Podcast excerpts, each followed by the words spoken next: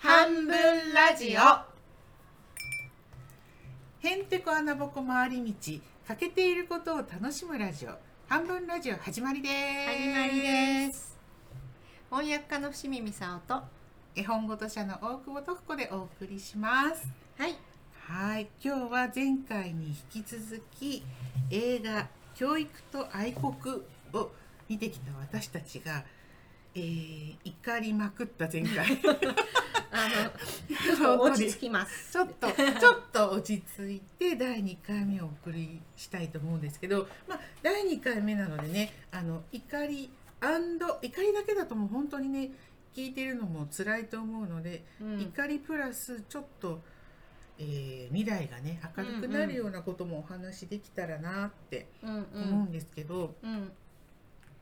そう。あの私やっぱりもう一個すごく強烈にね胸に残ったのがやっぱり沖縄戦のことだったんだよね。うんうんなんかその現地で集団自決した跡地をうん。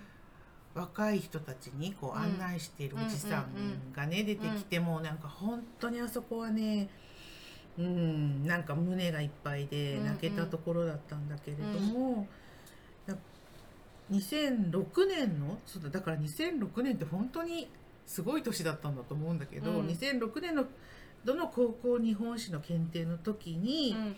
米国に上陸された沖縄戦でし、まあ、住民同士が手榴弾などを使って死に追いやられたいわゆる集団自決、うんうん。その現場にね連れてってうんくれてるわけだけれども、体験者のおじさんがね自分が体験して本当にお母さんが逃げなさいって言った場所を案内して案内してくれるんだよね。その体験を語るんだよね。ね。だからね大人がどんどんそこで亡くなっている時に子供をや、子供はやっぱり逃がしたいと思ってお母さんが逃がしてくれて、うんうん。今生き延びているうん。そのおじいさんが話してくれているんだけどその集団自決の記述が、うん。だってそうやって体験した人がいる。うん。本当に体験した人がいるような記述なのに軍の命令や関与があったっていう記述が不適当ということで削除される。ねうんっていうのも流れてやっぱそれは本当になんか耐えられないような、うん、で胸が張り裂けそうな怒りを感じたってそのおじいさんが言ってて。たね。そうでお母さんが自分をねうん逃がしてくれるんだよね、でうん。お母さんは学校に行ってないから、うん。そういう教育を受けてないからあのうんうん。逃がすことができた、うんうんうんあのアメリカに捕まったら殺されるだの,、あの恥を受けるなら自決しろだの、そういうことをね習ってないからできたっていうのをその場であの知らない人に話すってどれだけ辛いことかと思うんだよね。本当本当それをねずっと続けていらっしゃる方がやっぱりその軍の命令や関与がなかったっていう、うん。その表記2007年当時はあの実はちゃんとあの教科書に記述があってそうそうそう。あの集団自決をさせ、日本軍の配った手榴弾で集集団自決と殺し合いをさせ800人以上の犠牲者を出したっていうふうに、うん、はっきり書かれてるんだよね。そうそう書かれていたんだよね。うん。それが今度2017年のうん。時にはうん。5社の5社ですよ、うん。5社。うん。5冊の教科書で命令や誘導がなかったと読み取れるような内容に多分なかったとは言い切ってなくて、やんわりと読み取れるような内容に変わったんだよね。うん。そうだからその教科書あの集団自決と殺し合いをさせっていう文章が、うん。あの沖縄戦の実態について誤解する恐れのある表現であるっていうのがその理由なんだよね。どう誤解するのかなっていう感じだけどね。そうでその時にすごく沖縄の人たちは反発して抗議集会が起うんこって、うんえっと、11万人かなが集まったって書いてあって、うんねこのその案内してくれるおじさんもね、うんおじいさんかもう前面に立って戦ってたよね。うんでうん。沙耶香さんのインタビュー見てたら、うん。この時に集まった人数っていうのは、うん。沖縄も何度も基地問題とかであの、うんうん。集団あじゃない集会？抗うん議集会やってるよね。その中でも最大の人数だったんだって11万人だもんね。で。それ聞くとさなんかやっぱりわーって思うのね。だってその戦の時に4分の1だっけ？住民の。そう。4分の1って 25%25% の人が亡くなっているわけでしょ。う、うん。そんなことがあったのに、うん。いや軍はやあのそんなことしろって言ってません。うん。うん。手榴弾まで配っていたのうん。うん。に、だってそのさ4分の1って数は身内とか、うん。誰か身の回りに友達とかうん。近所の人とかで亡くならなかった人が一人もいないっていうレベルだと思うのね。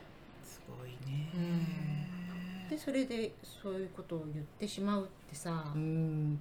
でもそうやって11万人の沖縄の人が立ち上がったら今度はちょっと文科省が腰が引けて、うんうん。教科書会社にあの訂正を求めるみたいな、うんうん、そうそうそそううちょっと弱腰に出るようになったんだけどさらにまた時代が過ぎていくとまたね。そうそう政府見解の方が優位になっていくっていう,、そうそうそうそう。今今はもうその状態だよね。政府見解があれば、教科書そうよ。改定させられるってことだよね。だつまりプロが一生懸命作ったものを全然知らない人が時のその時の政府っていうだけで変えられるっていう。とプーチンが変えてるのと何も変わらないようなことが法律で通ってしまってるってこそうそうとじゃない？そうそれが本当になんか平和そうに見える日本で行われてるっていううんことになってるよね。うん。だからでもその中でも、うんうん。あの学び社っていうところが作ってるうん。うん教科書は、あの例えば今は慰安婦ね中学の教科書から慰安婦がどんどん消えていくんだけれども、うんでもあの河野談話を取り上げの要約を取り上げることで、うん。あの慰安婦のことを載せたりうんうん。してるところがあって、でうん。これこの教科書自体もすごくこう自発的に考える主体的とか対話的でうん。学びを深めるっていう目的でつ作られてるからすごく面白くて、うんうん、なんか現役の先生たちがうん。本当に子どもたちに教えているその手法をそのまま取り入れてるって。そうなのそうなの、ん。で私ちょうど借りてたのその本をね。素晴らしい。うちにあ松浦里子さんっていうあのお友達が貸してくれて、うんであのあってそういえば借りてるって思って、うん。読んだら本当確かに面白いの。あ教科書として。そうなの。この教科書はいいぞ。そうなのよ、うんうんうんうん。そう。例えばあのナチスの時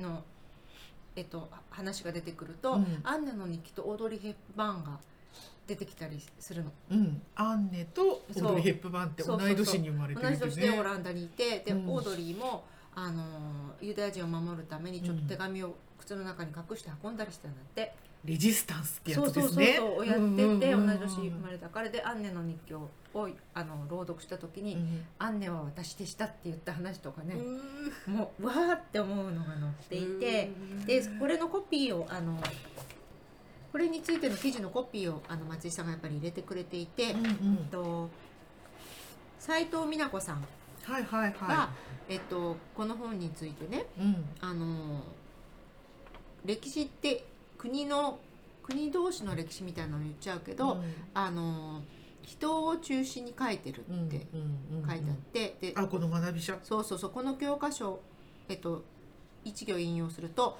この教科書では民衆が主で死生者が10なのだって書いてあるの、うんうん。そうだから人国からの歴史っていうよりも、民の方からのだからその個人の例をすごく挙げてるんだよね教科書なるほどなるほど。そう。でそれがだからすごく面白いのよ。だから読んでて。なんかこう引きつけられるよね。そうそう暗記にならんの気分で読んでないっていうか、うんうんうんうんそう。それはいいね。ね、うんうん。そう。でそうだから沖縄戦のところちうんょっと、どう書いてあるの？読んでみようんうん例えばねうん。戦火に追われる住民たちっていう項目があってはい、ここはあの学び者からの引用になります引用に。なりますえっと248ページアレクルー鉄の暴風沖縄戦っていうところのに書いてあるところで戦火に追われる住民たち米軍は1945年3月多くの子供や住民が残る沖縄に総攻撃を開始しました沖縄本島付近には千数百隻の戦艦阿寒船が押し寄せ航空母艦から飛び立つ飛行機は1300機。総兵力は5万人を超えました。これに対する日本軍は約12万人でした。日本軍は住民を防衛隊に組織し中学生などを鉄血勤労隊員鉄血は鉄日に勤労は勤労感謝の日脳は皇帝の皇ねはい。にして日本軍の戦闘に参加させました。女学生は学校ごとに看護要員として日本軍と共に行動させました。かっこ姫百合学徒隊などかっこ閉じる。また住民に住宅や食料を供給させ飛行場の建設にも動員しました。米軍は艦船が海上から砲弾を撃ち込み空から戦闘機が爆撃で襲いかかりました。人も畑も森も吹き飛ばし地形が変わるほどでした。さらに陸上では火炎放射器で炎を吹き出す戦車などが攻撃してきました。これらは後に鉄の暴風と呼ばれました。日本軍は多大な被害を出しながら損害を出しながら南部へ撤退しました。住民も戦火の中で逃げ場を失い次々と死傷者を出しながら追い詰められていきました。でここの最後のところにね、うん。沖縄戦日本軍の作戦目的って書かれている項目があって、うん日本軍は沖縄の戦闘で敵の出血消耗を図って米軍を少しでも長く足止めし日本本土の防衛かっこ本土決戦の時間稼ぎをしようと考えていた。沖縄を捨て石にする作戦だった。沖縄の日本軍事司令官は鍵かっこ兵員は最後まで戦うべしと命じて6月下旬に自決した。そのため残された日本兵はこの後も絶望的な戦闘を続け犠牲者を増え続けた。沖縄の日本軍が正式に降伏したのは9月7日であった。って書いてあるんだけど、うん。だからそれが多分6月23日だよね。慰霊の日、うん。うん。うん。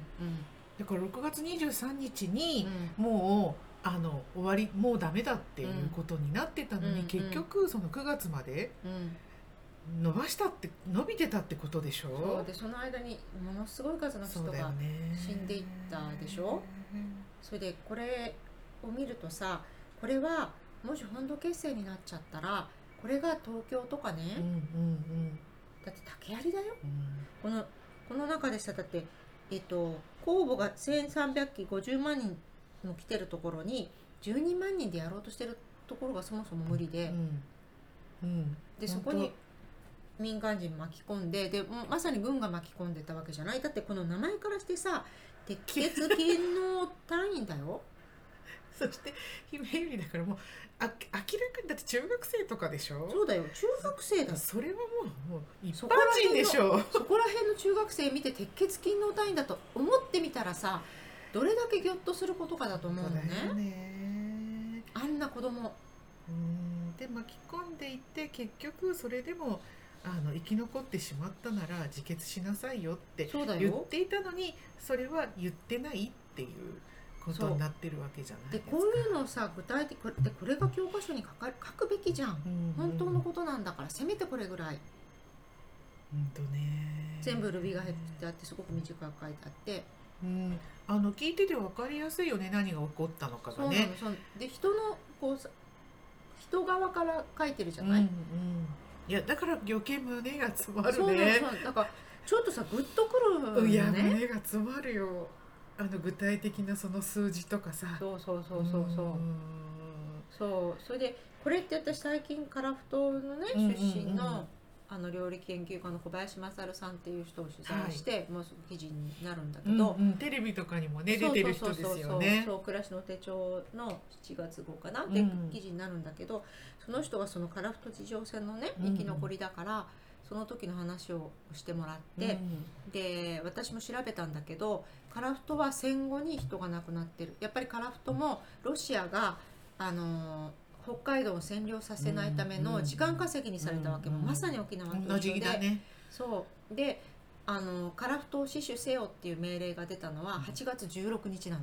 戦後なの。もうで終わってるじゃないですか。そう。だからそこから22日までもまさに戦後うん。の間にあの偉い人なんかどうも逃げちゃったみたいでそれで5000から6000人の人が死んで北海道に逃げようとする人の船もボコボコ沈められたの。何隻も。船ごと。うわでそうそれも。かぐらいっていうのは多分もう分かんないんだよねうん沈められてるからね。そうそれで知られてなさすぎて、うん知らなかったもん、うん。本当に。で私もしほとんど知らなかったしそうでだから本土決でその時の様相をね調べて読んでるとものすごいちょっとも読めないぐらいひどいわけ、でこれがそのまんま本土本土決戦なんて言ってるけどそうだったわけよ、だから他人事みたいになっちゃうけど他人事じゃなかったでそれをせせめてね学ばないと、歴史ってもう過去の失敗を繰り返さないためのものじゃない、本当本当そのために学ぶんじゃない？そうそうそう。そこに嘘を教えてどうするのよっていうか。らいいことも悪いことも全部ただ、うんうん。かん自分の考えをすり込めっていうんではなくて事実を事実として伝えるべきだと思うのね。うん、本当そう思う。そう。なんかそういう意味で本当にその実際にじ教えてらっしゃる先生たちがこうやると伝わるよっていう形に落とし込んですごくね図版がたくさん出てるんだよそうねあの。の写真もそうそうそう。あの絵も。そう。で実際に赤紙のね写真とそうかそうそう。あと子供その頃の小学生が描いたさあの女の子が描いたあの絵とかね。うん、あと地図なんかもねその時々によって本当にいい形のタイミングで入ってて、分かりやすい、そうそうそう。だからうん面白いんだよね見てて。うん、あの一冊ですごく学べる感じがすごくしていい本だなって思いながらそうそうそう。見せてもらってますけどね。そう。だから慰安婦のところとかもさあのーえっとこういう書き方をしてるんだけど、えっと、一方朝鮮台湾の若い女性の中には戦地に送られた人たちがいた。うん。この女性たちは日本軍と共に移動させられ自分の意思で行動することはできなかったって書いてあるうんうんでこれってさもうギリギリのところまで書いたわけじゃない。そうね頑張ってそう慰安婦っねていうことは書かないし、うん。はっきりもで先生頼んだっていう。そう、ねそう。こっから先は君たちがお願いしますよって。言えるなら言ってくれっていうさバトンだと思うのね。そう。でこんなねこのこんないいあの学び者の、まあ、私たちがいいと思うんう学び者のあのこの教科書うん。うんを採択してあの使っているうん。学校がいくつかあるんそうそう。だよね。結構ねあの。なんか有名な私立とかさ。そうそうそう。いやもう本当にいわゆるあの優秀層と呼ばれているそうそうそうそう。あの学校うんうん。たちが、あの使ってるんだけどだけどうんそこの学校たちに対してうん。あのいら嫌がらせをそうはがきがドバドバあの来てるはがきがこの映画に映るんだよね。そうもう本当にびっくりするぐらいたくさんの数のハガキが嫌がらせのハガキがこん大量に。そうこんなつまりこんな教科書を使っていると正し正しい知識をうん。子供に与えることはできないよっていうようなハガキですよね。反日とか採用をやめろっていう文面のはがきがすっごいいっぱい来て。でみんな同じような印刷とかねそうそう文面が文面が同じほぼほぼ同じ。そうそうそう。でほとんどあの匿名な名前は書かれてないんだけそどいくつかだけ名前が書かれていて、う そう。そして皆さんがきっと知っているだろう。有名人のうん。あのお名前もあって、うんうん。それがあので一時とても有名になったあの籠池さんですね、森友。籠池康則さん。そう森友学園のうん。籠池さんのお名前が書かれてその嫌がらせはがきが届いていた。抗議はがきですか、そうそうそう、うんが届いていたので籠池さんにもあのインタビューに行くんだよねこの。そうそうそこの映画の中ではインタビューに行くんですよ。そう。それであのははがきは出しましたか？って聞くと覚えてないですねって言うんだよね。たくさん出してるのにね。そうそうそうそそうでもこう自分の名前を見せられたんだよね。う、うんうん。えでもこのようにお名前が載ってますみたいな感じで。うんうんうん。そうするとなんかそうそう。えよく見てそうえよく見つけたねみたいなこと。そうそうそうそう。そう。4枚ぐらいとかなんか言ってとんでもないもんすごい大量に出して、そうそうそうでそれで上の方からのの指示でまあそういうみたいな、そうそうそうそう。だから自分のその日本会議っていううんうん。会議でまあそういうね要請があったもんだからみたいなことを言ってだからその籠池さんがものすごい強烈にそう思っていたというよりはうんあの使いっぱにされたっていうそうことかな。そうだよ上の方の人うんもね、うんうん。かわいそうに実名で出しちゃってうんうんうん。ね。そうであともう一人さうん。えっとこれなんだっけ？ほ防抱負市防府市の市長の松浦さんっていうはいはい。人がいて、うん。でその人もなんかいっぱいかいなあのこの人も実名でねいっぱい送そうってるんだよね。そう教育再生首長会議っていうのをねそうそう。立ち上げた人だからね。そだから一応自衛じあの自治体のトップだったわけじゃない、うんそうそうそうでその人にもあのいっぱい書きましたよねって言ったら「ああそう学び者って知ってますか?」って言ったら「知りません」って言ったんだ最初、うんうん知りませんって言って「歴史の教科書なんですか?」どうって言ったら「やっぱり知りません」って言ってで自分の現あの実物のハガキ見せたら「あこれ」みたいなことになってで読んだのかって聞聞くとこう読んだというかまあ見たというかとかそうそうねだから中身を知って批判してるならまだしもそう中身をほぼほぼパラパラって見た程度？もしかしたら見てないかもしれない。うん、ぐらいでその批判のまたおはがきを頑張って書いちゃったそうそうそうそう。私の尊敬するある方から言われたから書いちゃったっていう。そう。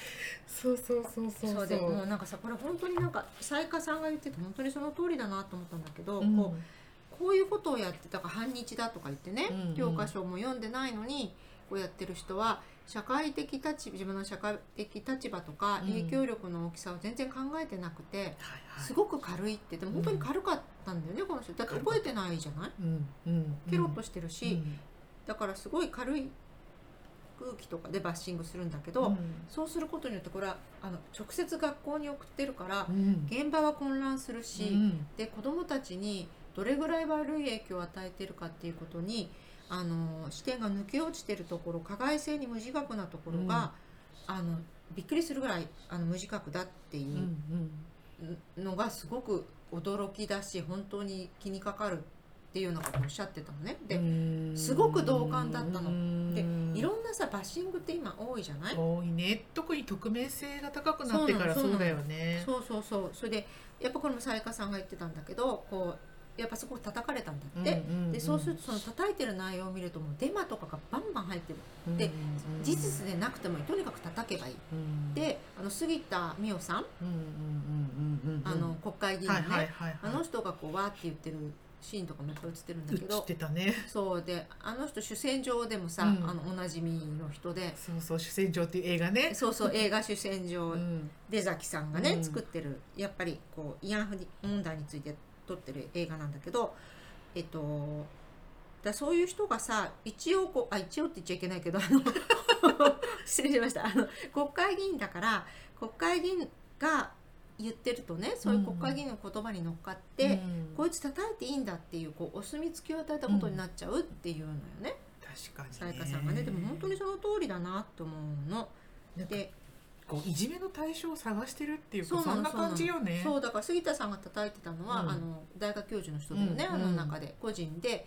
あの補助金を与えられて研究したのに慰安婦あのフェミニストの人だったんだそうジェンダーのことを研究している人なんだそうジェンダーだよったら慰ね安婦って絶対入っ入っちゃうじゃない？てくるよね。もう本当大阪大学の先生が人生かけてジェンダーのことしかも女性の、ね、大学の教授でそれを研究してるのにその中に慰安婦が入るのなんて当たり前のことなのそうに。そうそうそう。だからそれが右とか左とかそういうことじゃなくてさ。そうそう。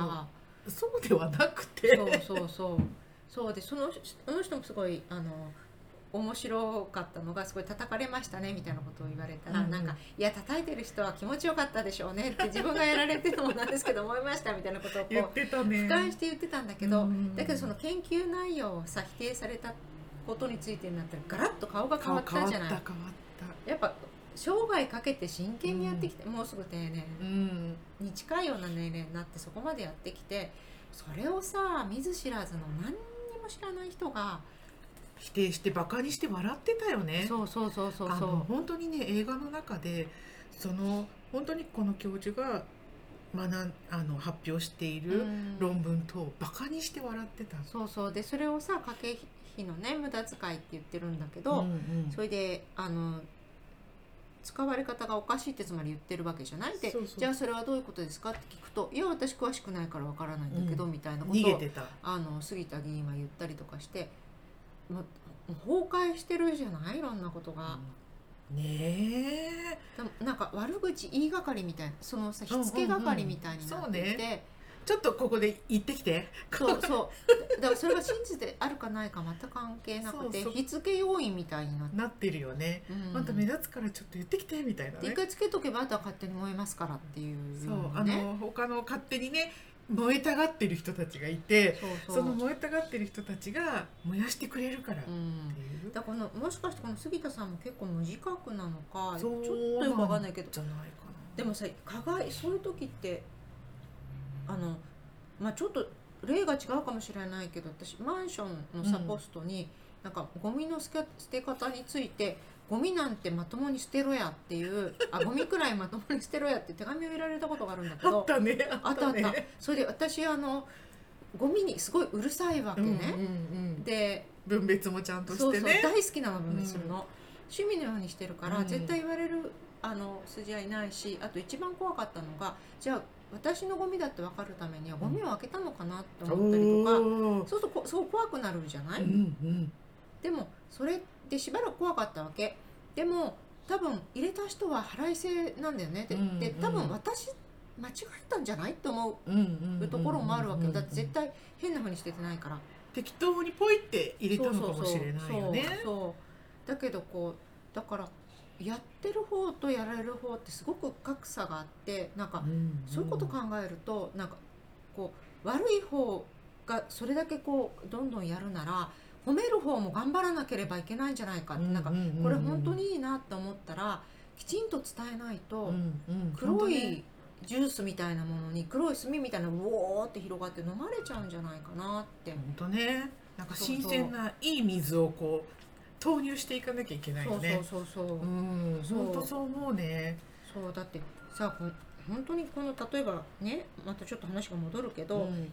あの伊藤さんってあの歴史学者の人がいたじゃない,、はいはいはい。でこの人は育法者とかいうその、えっと、学び者とは真逆のね教科書を作るようなあの組織を立ち上げてやってるんだけど、それでその育法者っていうところの教科書が目指すものは何ですか？って聞かれるとちゃんとした日本人を作る。っていうことでしょうねって答えるわけ。うん。でそうするとそのちゃんとした人っていうのはっていう答えが左翼ではないっていうの。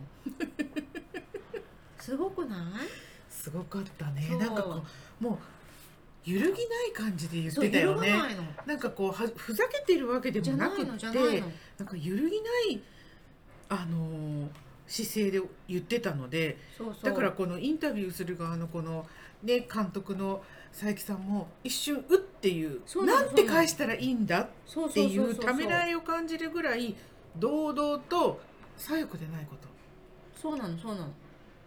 そうそう。それでこの作家さんがさあのパンフレットで書いててすごい面白かったのがそのい伊藤教授のね名誉教授にインタビューした時、緊張しつつその言葉の強さには不思議な魅力を感じますって言っていて、でただその語りをどう理解したらよいのか戸惑う場面が多くあって次の質問を投げかけるのに間が生じます。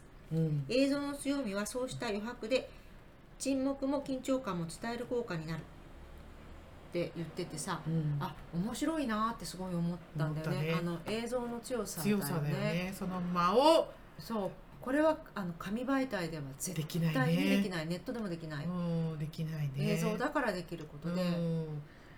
そういう意味で本当にいい映画なんだなっていうふうにうん思ってたし、私あとあの伊藤さんのでうんうんうん。びっくりしたのは、うん。